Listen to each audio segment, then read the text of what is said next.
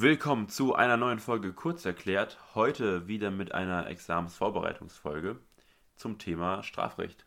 Genau, wir versuchen heute ein bisschen an die Folge von letztem Mal anzuknüpfen. Wir haben uns ja da die Kausalität im Strafrecht angeguckt.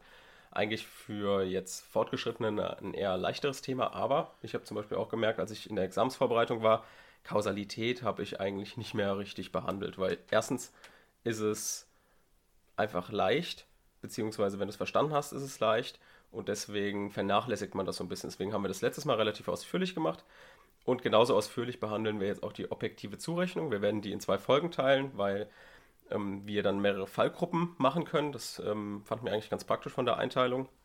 Und ja, deswegen fangen wir direkt mal an mit der Kausalität. Du erinnerst dich an das letzte Mal? Mhm. Die Kausalität war sehr weit. Das heißt, irgendwie war die Mutter kausal für den Tod eines Menschen, wenn der Sohn der Mörder war. Mhm. So, das heißt, also die Mutter ist ja kausal für ihren Sohn logischerweise. So, dann haben wir gemerkt, okay, das kann irgendwie nicht sein, hier stimmt irgendwas nicht.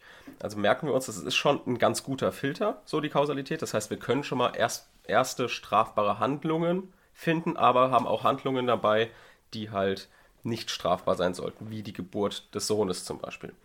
Aber erstmal merken, als erste Filterfunktion ist es ja schon ganz gut. Aber wir merken uns, das ist immer nur die Mindestvoraussetzung der Erfolgszurechnung. Nochmal ganz kurz, was ist Erfolgszurechnung? Also was machen wir hier gerade? Wir versuchen den Erfolg der Handlung des Täters zuzurechnen, also den Tod der Handlung des Täters. Also wenn er zum Beispiel geschlagen hat, versuchen wir zu schauen, ob der Schlag kausal und objektiv zurechenbar für den Tod war. So, das machen wir. Das heißt, wir versuchen, wie er gemerkt hat, objektiv zurechenbar, wir versuchen eine zweite Filterfunktion zu finden. Diese zweite Filterfunktion die nehmen, entnehmen wir jetzt den Wertungen des Strafrechts. Das müssen wir jetzt nicht nochmal herleiten. Das ist herrschende Meinung, dass es die Lehre von der objektiven Zurechnung gibt. Aber nochmal ganz kurz, diese Lehre der objektiven Zurechnung ist entstanden dadurch, dass man halt noch einen zweiten Filter neben der Kausalität gebraucht hat. Man hat dann die Wertungen des Strafrechts genommen. Und hier ist die Wertung, die wir entnehmen, ist, dass die Tatbestände der Erfolgsdelikte fordern vom Täter ein Verhalten zu unterlassen welches ansonsten ein Rechtsgut verletzen würde. Also geht es bei diesem Filter nicht darum, nur Handlungen zu filtern, die zum Ausbleiben des Erfolgs geführt hätten, sondern das muss das Werk des Täters sein. Das können wir uns auch so ein bisschen als Schlagwort merken. Überlegen also erst, okay, war diese Handlung kausal? Gucken mit der Bedingungstheorie, sagen wir ja, war, die war kausal. Und jetzt müssen wir noch gucken, ist dies auch das Werk des Täters? Und hier können wir direkt schon mal überlegen mit der Mutter. Ja, die Mutter ist jetzt die, die Geburt ist nicht das Werk des Täters. So, das heißt, hier würden wir schon scheitern mit der objektiven Zurechnung. Deswegen scheint es eine ganz gute Filterfunktion zu sein. Und wir haben natürlich jetzt eine Definition, die wir jetzt anwenden, die auch herrschende Meinung ist. Die benutzen wir, um nach der Kausalität die strafbare Handlung zu filtern. So, und das ist jetzt folgende. Dem Täter ist ein Erfolg objektiv zuzurechnen, wenn er durch seine Handlung eine rechtlich relevante Gefahr geschaffen hat, die sich im konkreten Erfolg verwirklicht. Das bedeutet, der Erfolg muss das Werk des Täters sein. Schauen wir uns jetzt nochmal das Wort objektive Zurechnung an. Was ist denn jetzt objektiv? Objektiv bedeutet, wir schauen nicht auf subjektive Elemente. Also schauen nicht, ob er das wollte oder sonstige Irrtümer, sondern wir gucken rein objektiv darauf und behandeln es deswegen auch im objektiven Tatbestand. Zurechnung bedeutet einfach Zurechnung des Erfolgs zur Handlung. Das haben wir ja schon oben erklärt. Was vielleicht ganz, ganz gut zu wissen ist, ist die Rechtsprechung, also der BGH macht das anders. Die machen das nicht in der objektiven, im objektiven Tatbestand, sondern die fassen das Ganze unter dem Irrtum über den Kausalverlauf. Also die machen das so, wie wir das auf der subjektiven Ebene machen würden. Aber wir machen das in der objektiven Zurechnung bei Erfolgsdelikten. So, und um dem Ganzen jetzt mal eine Struktur zu geben, damit ihr auch versteht, in welchen Fällen ist das denn relevant, hm, wo liegt die objektive Zurechnung vor, wo liegt sie nicht vor, dass wir so ein Gefühl dafür kriegen und gewisse Abgrenzungen machen, kann man sich, kann man sich dieses, diese ganze Struktur einfach gut merken, indem man das in Fallgruppen einteilt. So kann man das auch ganz gut lernen. Dann lernt man einfach die Fallgruppen auswendig und dann beherrscht man das auch. Deswegen gehen wir jetzt folgendermaßen vor. Ich werde jetzt pro Fallgruppe einen Fall bilden, der meistens auch in den Lehrbüchern genannt wird, einfach weil das die, die Fälle sind, die auch von den Gerichten entschieden wurden und auch zu der objektiven Zurechnung die Lehre dann halt Ausführungen machen konnten. Das waren dann halt immer so Grenzfälle. Deswegen sind die gut, wenn wir die benutzen. Ich stelle die dem Kurs und Kurs versucht die zu lösen aus Laiensicht. Letztes Mal hat es ja, sage ich mal, ganz gut funktioniert. Laiensicht. ja, inzwischen kein Laie mehr. Hm? Nee, aber also die Kausalität hat letztes Mal ganz gut funktioniert, aber jetzt bei der objektiven Zurechnung könnte es schon ein bisschen schwieriger werden, hoffe ich zumindest. Und zwar, erster Fall. Der X überschreitet mit seinem Auto in Berlin die erlaubte Höchstgeschwindigkeit um 70 km/h. Mhm. Okay, ist in der Stadt unterwegs, 50 km/h ist erlaubt. Er fährt über eine gewisse Zeit dann also 120. 120 genau. So, er ist auf dem Weg nach Potsdam. Mhm. In Potsdam fährt er mit den vorgeschriebenen 50 km/h. Ein Kind rennt ihm vors Auto mhm.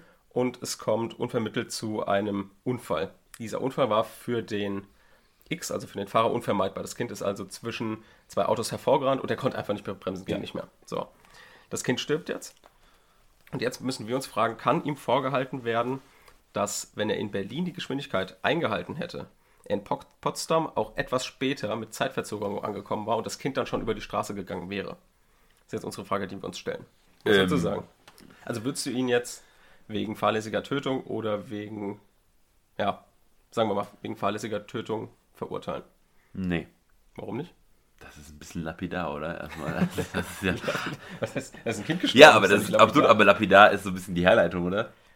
Also, du, äh, du meinst diese, diese, diese kausale Kette ist ein bisschen weit hergeholt, würde mhm. ich jetzt mal sagen, erstmal. Genau, wir können uns ja erstmal fragen, ist es denn kausal? Kausal ist es. Kausal ist es. Ja. Okay. Ja. Also, auf jeden Fall, eine kausale Kette besteht ja. Mhm. Er ist dort schneller gefahren, deswegen war, an diesem, deswegen war er zu dem Zeitpunkt dort. Aber das würde ja ewige Schuldketten für jeden Menschen bedeuten. Weil du kannst ja nicht das mhm. beenden. Mhm. Also du kannst auch ja. sagen, ja, ähm, weil ich gestern Abend später nach Hause gekommen bin, habe ich heute länger geschlafen. Weil ich heute länger geschlafen bin, bin ich später zur Post gegangen. Und weil ich dann später zur Post gegangen bin, habe ich dann aus Versehen einen Menschen überfahren. Genau, ja, sehr gut. Also und das ist ja, also, ne. Du hast jetzt praktisch nochmal den, den Fall wiederholt. Genau. Ja. Und das ist ja Quatsch. Also ich ja. glaube, das zeigt es nochmal, also dann hört es ja gar nicht auf. Meine Schuld kann auch am Vortag liegen oder vor zwei Tagen davor oder sowas. Oder ich habe mein Fahrrad bei einem Freund vergessen und musste deswegen dahin laufen und bin auf dem Weg, habe ich irgendeine Straftat begangen, dann ist ja nicht die Schuld, dass ich mein, also kann ich ja nicht sagen, die Schuld ist, dass ich mein Fahrrad da vergessen habe, sondern. Mhm. Okay, halt du spielst schon immer ganz gut auf diese Situation davor an. Also ja. das davor kann nicht sozusagen der Grund dafür sein, dass du danach diesen Erfolg begehst. So mhm. ein bisschen als Laie ausgedrückt. Jetzt geben wir dem Ganzen noch so eine rechtliche Struktur. Also du hast jetzt die objektive Zurechnung abgelehnt. Jetzt können wir überlegen, okay, warum ist denn hier die objektive Zurechnung abzulehnen? Erstmal hat er ja gegen die Straßenverkehrsordnung verstoßen. Er ist zu schnell gefahren, also hat er gegen die Geschwindigkeitsbegrenzung verstoßen. So. Aber du hast schon ganz richtig, richtig gesagt, das kann ja nicht dann der Grund sein, das würde ja eine ewige kausale Kette hinter sich nachziehen. Ja. Deswegen hat er schon keine rechtlich relevante Gefahr geschaffen. Wenn wir uns nochmal die Definition vor Augen führen, die heißt ja, wenn er durch seine Handlung eine rechtlich relevante Gefahr geschaffen hat. Das heißt, durch die Geschwindigkeitsübergrenzung müsste er schon die rechtlich relevante Gefahr geschaffen haben, später ein Kind zu überfahren. Und das hat er nicht. Denn der Schutzzweck, das ist nämlich jetzt die Fallgruppe der Schutzzweck der Norm, denn der Schutzzweck der Geschwindigkeitsbegrenzung der geht ja insbesondere dahin, dass er in dieser konkreten, in diesem konkreten Straßenbereich die Verkehrsteilnehmer schützt. Also der soll jetzt in diesem Straßenbereich, wo er zu schnell gefahren ist, sollte es die anderen Verkehrsteilnehmer vor den damit einhergehenden Gefahren des zu Schnellfahrens schützen. So, das bedeutet aber auch wieder, dass dieser Verstoß gegen die Straßenverkehrsordnung nicht dazu geführt hat, dass er später das Kind überfahren hat, nach den Entwertungen des Strafrechts.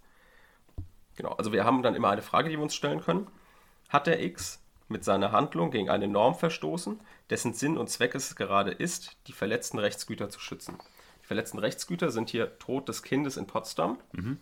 und die Handlung, also die strafbare Handlung, die er begangen hat, ist ähm, Verstoß gegen die Straßenverkehrsordnung in Berlin. So. Aber der Sinn und Zweck der Straßenverkehrsordnung ist es nicht, ein Kind in Potsdam zu schützen, sondern die Verkehrsteilnehmer vor Ort genau an dieser Strecke mit der Geschwindigkeitsbegrenzung zu schützen. Das heißt, du hast ganz richtig gesagt, objektive Zurechnung ist hier abzulehnen. Das war also richtig. Schon mal 1 zu Direkt. 0. 1 zu 0. Okay. Ja, aber es wäre auch wirklich, also jetzt nicht mal für den Fall, also man könnte für den Fall sagen, okay, es wäre am gleichen Tag, also man kann da schon eine gewisse Schuld spannen, dass er schneller gefahren ist Ja. irgendwo. ja, Schuld ist immer gefährlich, wenn du immer Schuld benutzt, das Wort. Aber Aber eine gewisse kausale Kette, sag ich mal, kann man spannen. Aber wenn man sich ja wirklich mal die Ausmaße von dieser, wenn man das jetzt so auslegen würde, was für Ausmaße das hätte für Mhm. Genau. sämtliche andere Entscheidungen, ist das ja nicht tragbar, ist ja auch nicht machbar. genau, nicht beispielsweise er abbildbar. hätte jetzt dort das Kind überfahren, weil er zu schnell gefahren Richtig. ist. Dann wäre es objektiv zurechenbar. Aber nicht, wenn er irgendwie 100 Kilometer weiter jemanden überfahren hat. Dafür ist die Straßenverkehrsordnung vor Ort einfach nicht da. Ja. So. Genau. Zweiter Fall ist die, ja, ich sage jetzt nicht die Fallgruppe, sonst kommst du vielleicht selbst auf die Lösung. Der X, der ist Drogendealer, Ja, steht immer in Berlin an einer bestimmten Ecke und dealt mit Heroin. ja, So, dann kommt der Y, der schon jahrelang bei X immer Heroin gekauft hat ja, und verkauft diesem eine Dosis Heroin. ja, So, Y geht nach Hause, spritzt sich das Heroin, ja. er hat aber eine Überdosis gespritzt Ja. und stirbt an dieser Überdosis. Erste Frage ist jetzt, ist der Verkauf des Heroins kausal für den Tod von Y geworden? Da können wir nochmal ganz kurz die äh, Definition von letztem Mal nehmen. Kausal für einen Erfolg ist eine Handlung, wenn sie nicht hinweggedacht werden kann, ohne dass der konkrete Erfolg entfiele. Das heißt, wenn wir uns die Handlung, also den Drogenverkauf, wegdenken, dann wäre auch der konkrete Erfolg, entfallen. Ne? Ja, es ist schwierig. Es wäre dann, dann irgendwie Beihilfe zum. Ja, Also er würde ja irgendwie dazu beitragen, dass du irgendwie. Er trägt da schon irgendwie zu bei, genau. Deswegen ist es kausal auf jeden Fall. Ja. Weil Du kannst ja die Handlung wegdenken. Den, wenn der Drogenverkauf nicht stattgefunden hätte, dann wäre er auch nicht an, die, an der Überdosis gestorben. Aber das, ist, das Wichtige ist, dass es eine, ein, eine, eine Substanz ist, die recht, also die, die, die, illegal ist. Das spielt keine Rolle. Weil dann, Auch so hypothetische Verläufe, wie er hätte ja auch dann zum Drogendealer Z gehen können, das spielt keine Rolle. Hypothetische Kausalverläufe lassen wir beim Strafrecht immer außer Acht. Erstmal. nee, aber wenn ich jetzt zum Beispiel sage, okay, jemand kommt bei mir in den Laden rein und kauft nicht nur eine Seife, sondern vier Seifen und trinkt die alle aus und stirbt zu Hause an der Vergiftung an Seifen. Ja, dann bekomme ich ja als Laden keine, Ba- also bekomme ich ja keine Strafe, weil ich ihm Seife verkauft habe. Seine, sein eigenes Ding. Okay, also du willst darauf hinaus, dass Aber- nur weil das, äh, weil das Heroin, der Heroinverkauf illegal ist, Ja. dass es allein schon deswegen nicht ins Strafrecht reinfällt. Also dass der Y dann schon nicht bestraft werden kann. nicht, dass er nicht bestraft werden so. Mhm. kann, aber dass zumindest, dass der X, der es verkauft hat, auf jeden Fall nicht wie im Vergleich zum Supermarkt, der ihm einfach die Seife Ach so, verkauft, ja, klar. dass er auf jeden Fall eine, eine, eine, eine dass er auf jeden Fall eine, die kausale Kette auf jeden Fall dafür, er muss dafür bestraft werden, weil er ja etwas verkauft, was normalerweise eigentlich gar nicht verkauft Genau, werden dürfte. dafür wird er auf jeden Fall bestraft. Genau. Aber wir fragen uns jetzt, ist er für den Tod verantwortlich? Genau, und die, die, die Sache ist einfach nur, dass hier die Sache, die er verkauft, ist ja, sag ich mal, ein höheres Risiko als andere Güter, die du sonst im Laden kaufen könntest. Ja. Das stimmt, Ja. genau. Äh, und deswegen würde ich sagen, grundsätzlich hat er, hat er, schwierige Frage. Also kausal haben wir jetzt gesagt, ist es ihm jetzt nach den Wertungen des Strafrechts objektiv zurechenbar. Also ich nehme nochmal die Definition. Ja, So, dem, also dem X ist der Erfolg objektiv zurechenbar, wenn durch den Drogenverkauf eine rechtlich relevante Gefahr geschaffen wird, die sich im konkreten Erfolg, also im Tod, verwirklicht hat. Hat er eine rechtlich relevante Gefahr geschaffen? Das ist die Frage, die wir uns stellen. ich würde sagen, ja. Okay. Antwort ist nein. Es ist nicht objektiv zurechenbar, jedenfalls nicht in diesem konkreten Fall, denn hier gilt immer noch das Prinzip der Eigenverantwortlichkeit. Der Auch bei Drogenverkauf. ja, aber der Komplett. Y, der spritzt sich ja selbst eine Überdosis. Das heißt, er fügt sich ja selbst bewusst eine Körperverletzung zu. Das stimmt. So, das heißt, auch wenn du jetzt irgendwie sagst, okay, ich habe Bock, mir die Hand abzuschneiden, dann schneidest du dir die Hand ab, da bist du nicht strafrechtlich relevant, ist dein Ding, wenn du das machst. So, aber dann, ähm, dann wäre es ja komisch, wenn du straffrei bist, aber derjenige, der das Messer verkauft hat im Laden, der aber strafbar wäre. Nee, nicht straffrei. Also natürlich äh, ist es deine Schuld, wenn du dir die Hand abschneidest, aber in dem Fall, okay, das ist ein Messer. Aber bei unserem Beispiel ist es ja nicht nur einfach irgendein Gegenstand oder irgendeine Substanz, sondern eine Substanz, die so gar nicht verfügbar ist. Das Genau. heißt, Du musst aber noch hier nochmal trennen zwischen dem Drogendeal an sich, das ist, Ja. wird ja bestraft. Ja. Dafür wird er auf jeden Fall bestraft. Aber ob er jetzt für den Tod verantwortlich ist, das dann, ist nochmal eine andere dann passt Frage. das. Dann genau, macht das auch das absolut, passt, dann genau. macht das auch Sinn.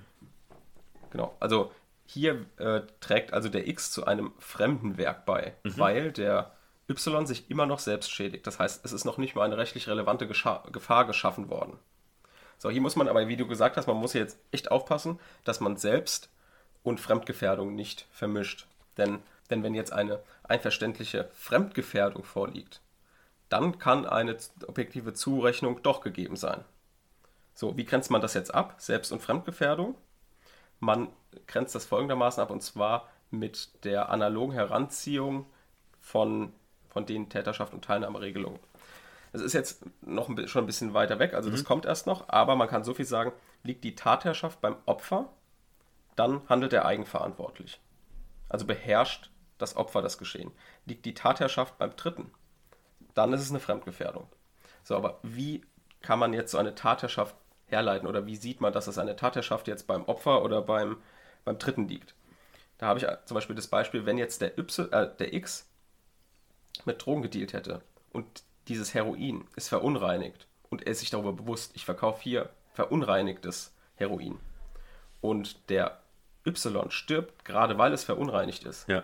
dann hat ja der X ein überlegenes Wissen. Mhm. Und so ein überlegenes Wissen, so eine, was dann auch immer eine mittelbare Täterschaft begründen kann, das ist dann immer ein Zeichen dafür, dass hier eine Tatherrschaft beim Dritten liegt und deswegen es eine eigenverständliche Fremdgefährdung ist. So. Das heißt also, mit diesem verunreinigten Heroin wäre es objektiv zurechenbar. So, aber bei unserem Ausgangsfall ist es nicht objektiv Ja. zurechenbar. Jetzt gibt es noch einen kleinen Fall zum eigenverantwortlichen Dazwischentreten des Opfers. Okay. Und zwar geht es dann darum, dass wir beide haben einen Streit, ich komme mit dem Messer, steche dir den Bauch. So, oder du, äh, machen wir mal so, du stichst mir den Bauch. Weiß nicht, Ja, so. ja, gut. Und Wir streiten uns um irgendwie, was auch immer, Ein klassischer Bauchstecher. wann wir die Folge hochladen. Ja. Also, Genau. So, ich werde ins Krankenhaus eingeliefert. Ich bin jetzt beispielsweise bei den Zeugen Jehovas. Ja. und sage, nee, Bluttransfusion kommt für mich nicht in Betracht. Auf jeden Fall sage ich, nee, lehne ich ab und sterbe, weil ich nicht die Bluttransfusion kriege. Ja. Dann ist es dir nicht objektiv zurechenbar. Denn ich wäre ja geheilt worden, wenn ich selbst nicht dazwischen getreten wäre. Ich habe selbst für mich entschieden, okay, hier guck mal, ich weiß, ich könnte sterben, wenn ich jetzt die Bluttransfusion nehme, aber nicht nehme, aber meine innere Überzeugung ist, dass ich die nicht nehme und deswegen sage ich, nee, mache ich nicht und dann bin ich sozusagen, dann ist ein Cut, dann bin ich dazwischen getreten. Ja. Das bedeutet, du bist für meinen Tod nicht mehr, das ist dir nicht mehr objektiv zurechenbar. Genau. Das wäre auch noch Teil der Eigenverantwortlichkeit. Aber gibt es da nicht so eine ärztliche Pflicht, versuchen, dich am Leben zu erhalten? So widerspricht das nicht dem einen, dem anderen? Also er sagt, ich, ich möchte keine Bluttransfusion und auf der anderen Seite ist der Arzt, der halt versuchen muss, weil der macht es ja auch strafbar, äh, mit, ja, mit das ist auch eine, auf jeden Fall eine Gratwanderung. Das, ich weiß nicht genau, wie das rechtlich ist. Ich glaube, also mein Stand ist, vielleicht können uns ja das, vielleicht kennt sich damit ja von unseren ZuhörerInnen jemand aus. Also mein Stand war, dass der Arzt nicht die Bluttransfusion geben darf, wenn der Patient das nicht möchte. Okay. So. Weil, ich meine, jede, auch jeder Nadelstich ist eine äh, Körperverletzung und da muss erst der Patient einwilligen. Und wenn er noch bei Bewusstsein ist und bewusst die Entscheidung trifft, nein, ich möchte keine Körperverletzung, also keine, kein Nadelstich mit Bluttransfusion, dann ist das so. Aber was, wenn er nicht mehr Bewusstsein ist? Du weißt, dass Zeuge Jehovas ist. So, dann ist es, dann ist wieder was anderes. Aber dann, aber dann, ich sag mal so, dann weißt du, weil er Teil der Zeugen Jehovas ist, dass er grundsätzlich eigentlich sowas ablehnt. Das weißt du, weil das ist sozusagen im kulturellen Ja, Raum gegeben. Und dann bist du als Arzt da und musst versuchen, die Entscheidung zu treffen, weil du bist Mhm. jetzt vor Ort, das muss jetzt gemacht werden, warum auch immer. Ja. Dann bist du ja in dem Zwiespalt auf jeden Fall. auf jeden Fall. Schwierig.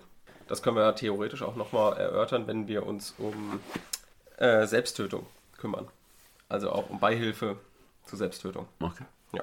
So, dann kommen wir zur nächsten Fallgruppe. Und zwar geht die Fallgruppe jetzt um eigenverantwortliches Dazwischentreten eines Dritten. Das heißt, du erinnerst dich, gerade ist das Opfer dazwischen getreten, Ja. hat einen Cut selbstbewusst gemacht. Und jetzt tritt noch ein Dritter dazu. Das heißt, es ist eine Dreieckskonstellation. Ja.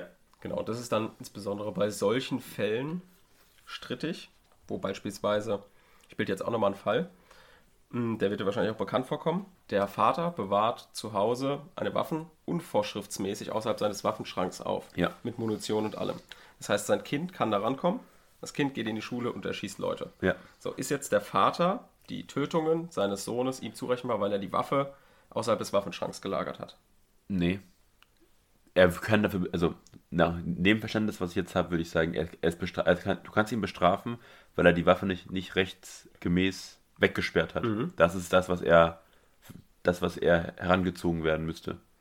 Aber für die Tat selbst müsste er eigentlich nicht kausal, also nach, dem Verständnis kausal zur Rechenschaft gezogen werden. Genau, du nennst den Grundfall, den wir eben auch hatten Ja. mit dem Drogendeal. Es gibt aber es gibt Ausnahmen und das sind jetzt genau diese Fälle. Und zwar muss dann eine objektive Zurechnung bejaht werden, wenn die vom Ersttäter gesetzte Gefahr gerade das Risiko des Eingreifens des Dritten beinhaltet. Genau, und dadurch, dass das so einen unmittelbaren Zusammenhang hat, die Waffe mit Munition liegt außerhalb des Waffenschranks, also dieser Verstoß gegen das Waffengesetz. Gerade der führt dazu, dass der Sohn die Möglichkeit hat, in der Schule mit, dem, Ja. mit der Waffe rumzuschießen. Das heißt, hier wäre der Vater wegen fahrlässiger Tötung zu bestrafen. Kennst du den Fall? Erinnerst du dich an den Fall? Ich glaube sogar, es gab, einige so Fälle, oder? Es ist nicht so, dass es. Ja, der erste war der Amoklauf von Winnenden. Genau. Genau, genau. hat, wurde der Vater dann wegen fahrlässiger Tötung verurteilt. Ja. Genau. Kleine Definition nochmal zu diesen Ausnahmefällen. Eine objektive Zurechnung liegt vor, wenn der Täter die rechtlich relevante Gefahr durch Verletzung von Sicherheitsvorschriften schafft, die gerade dem Schutz vor Vorsatz oder Fahrlässigkeitstaten Dritter dient. Das heißt, dieses Gesetz gibt es, damit gerade nicht ein Dritter kommt und die Waffe nutzt. So, das ist, wäre halt der Unterschied zum Drogendealen. Ja. Drogendeal-Gesetz es ist nicht dafür da, dass dann der andere sich eine Überdosis setzt, sondern weil das Handeln mit Drogen illegal ist. So, das ist dieser fe- feine, aber deutliche Unterschied. Dann gibt es noch eine objektive Zurechnung, wenn das Verhalten des Dritten so spezifisch mit der Ausgangsgefahr verbunden ist, dass es bereits als typischerweise in der Ausgangsgefahr begründet erscheint. Das heißt, das Handeln des Dritten war schon als Gefahr in der Ersthandlung angelegt. Hier gibt es den Beispiel, Beispiel des Gnadenschussfalls. Sagt dir bestimmt nichts, aber ich glaube, das war zum, zur Nazi-Zeit. So, wurden die Kriegsgefangenen nach einer, in der Reihe nach aufgestellt und exekutiert. So, und das ging folgendermaßen, indem die Person A hat mit dem Sturmgewehr auf alle einfach geschossen. Ja. So, das bedeutet, die waren nicht direkt tot. Ja. Die sind einfach zusammengeklappt und haben dann noch irgendwie geröchelt oder Ja. waren aber noch am Leben. Aber der A wusste, so oder so, wenn ich schieße, kommt auch noch der B und gibt ihm den Gnadenschuss, also schießt jedem nochmal in den Kopf. Ja. Und das macht er bei jedem, damit die sicher sind, okay, die sind auf jeden Fall tot. So, und das heißt, in seinem Schuss vom A war schon diese, dieser Gnadenschuss schon angelegt. Das bedeutet, der A ist für, äh, dem A ist jeder einzelne Tod objektiv zurechenbar, Obwohl obwohl, ein nicht- Dritter kommt und erst den Tötungsschuss setzt. Weil er das erst ermöglicht. Genau. Das ist, erinnert ein bisschen an die überholende Kausalität. Mhm. Aber bei der überholenden Kausalität beispielsweise ähm, gibt es den Beispielsfall, dass der M hat sowohl dem A als auch dem B die Frau ausgespannt. Der M ist in der Disco, kommt raus und dann kommt der A, sieht ihn und denkt, oh, den erschieße ich jetzt. Ja. So, schießt ihn in die Brust. Er fällt um, sieht ihn da liegen, oh, er ist am Verbluten und dann denkt sich der A, ach komm, der Philipp blutet jetzt eh, er geht weg. Ja. So, dann kommt aber der B um die Ecke und schießt dem M in den Kopf. Mhm. So, das ist aber jetzt wieder was anderes, weil der A nicht wusste, dass der B auch Ja. kommt und ihm in den Kopf schießt. Aber bei unserem Fall, beim Gnadenschussfall, wusste der A ja gerade durch meinen Schuss, es kommt so oder so der B und schießt ihm in den Kopf. Mhm. So. Also das ist dann auch nochmal der kleine feine Unterschied. So, dann gibt es jetzt den letzten Fall. Und zwar tritt hier auch jemand dazwischen. Aber das sind diese, das sind Retterfälle. Das heißt, A setzt das Haus des B in Brand, um den schlafenden Sohn des B vor dem drohenden Erstickungs- oder Verbrennungstod zu retten, dringt der Feuerwehrmann F oder der Nachbar N, wir haben jetzt zwei Alternativen, in das brennende Haus ein. Hierbei wird F und N von einem herabfallenden Balken erschlagen. So. Das heißt, ist jetzt derjenige, der das Haus in Brand gesetzt hat, dafür oder ist ihm der Tod des Feuerwehrmanns oder des Nachbarn zu, objektiv zurechenbar? Was würdest du sagen? Erstmal, sag- machen wir erstmal den Feuerwehrmann. Also, wenn ich beide Fälle erstmal, also der, der Unterschied zwischen dem Feuerwehrmann und dem Nachbarn ist ja grundsätzlich der, dass der eine dafür ausgebildet ist, in dieses Haus zu gehen. Genau, und der, der, eine andere, ist rechtlich verpflichtet dazu. genau, Und der andere macht das mehr oder weniger aus freier Wahl. Genau. Ähm, Das heißt, wir können ganz kurz vielleicht daran anknüpfen. Wäre das vom Feuerwehrmann denn dann ein freiwilliges, eigenverantwortliches Verhalten? na, freiwillig ja auch nicht. Genau, weil ihm das vom Gesetz abgenommen wird, diese Freiwilligkeit. Er ist verpflichtet, also er Genau. macht das nicht mehr freiwillig. Genau. Und deswegen müsste man da unterscheiden. Wahrscheinlich ist es beim Nachbarn dann nicht, also der, der, der Brandstifter hat da keine Schuld beim Nachbarn, aber beim Feuerwehrmann, weil der dazu verpflichtet ist. Genau, also es ist zu gehen. einmal beim Feuerwehrmann objektiv zurechenbar. Ja. Andererseits bei einem Nachbarn, der keine Garantenstellung hat, der einfach so in ein brennendes Haus läuft, könnte das anders sein. Aber hier muss man auch nochmal gucken. Also derjenige, der das Haus in Brand setzt, muss grundsätzlich damit rechnen, dass Helfer kommen und in das Haus rennen und vielleicht noch Leute befreien wollen. Also grundsätzlich schon, es sei denn, es ist wirklich vollkommen eine Harakiri-Aktion. Mhm. Also das Haus es ist gerade am explodieren und der N rennt einfach rein, um irgendwie seine Puppe da zu holen oder sowas. So, das ist dann, damit kann jetzt der Brandstifter nicht rechnen. Aber wenn zum Beispiel ähm, wirklich ein, Mensch am, am, am, Fenster steht und sagt, oh, hier rettet mich, und er sagt dann, okay, ich muss das jetzt machen, so dann rennt er rein, dann kann man ihm das schon auch dem Brandstifter zurechnen. Denn er muss auch damit rechnen, dass Leute versuchen, einen Mensch, der, der sich noch im Haus aufhält, auch zu retten. Ja. Genau, das heißt, klar, also wo es eindeutig ist, ist es bei dem Feuerwehrmann und bei Leuten mit Garantenstellung, weil damit muss der Brandstifter rechnen, dass bei einem Brand ein Feuerwehrmann kommt oder der Vater seinen Sohn retten will. So, aber bei freiwilligen Harakiri-Aktionen, da muss er unter Umständen nicht damit rechnen. Da muss man sich aber den Einzelfall nochmal angucken. Mhm. Genau, das heißt, die ersten Fallgruppen haben wir abgearbeitet. Nächstes Mal kommen noch drei weitere. Und das war's. Was merken wir uns? Wir merken uns, dass die Kausalität ein zu enger Filter ist und wir mit Wertung des Strafrechts diesen Filter noch erweitern müssen. So, und dieser Filter ist nach der herrschenden Lehre die objektive Zurechnung. Mhm. Die objektive Zurechnung, die Definition, merken wir uns, es muss eine rechtlich relevante Gefahr geschaffen werden, die sich dann im konkreten Erfolg realisiert. So, und da haben wir bestimmte Fallgruppen, um uns dieses Thema einfach näher zu bringen, um uns dieses Thema zu merken. Wir haben heute die Fallgruppen Schutzzweck der Norm, also Geschwindigkeitsüberschreitung, den Fall gemacht. Wir haben die frei verantwortliche Selbstgefährdung gemacht in Abgrenzung zur einverständlichen Fremdgefährdung. Dann haben wir uns auch noch das Dazwischentreten des Opfers angeguckt. Wir haben uns das Dazwischentreten eines Dritten angeguckt. Genau. Die Fallgruppen sind je nach Entscheidung so oder so zu entscheiden. Mhm. Wie viel hast du jetzt eigentlich richtig gemacht? Das erste hast du richtig gemacht, das zweite hast du falsch gemacht. Und das dritte. Ja, auch richtig. Hast du auch richtig gemacht. Also, okay. dich so? Sehr gut. Laienperspektive. Laienperspektive, genau. Vielen Dank fürs Zuhören und bis zum Mittwoch. Tschüss.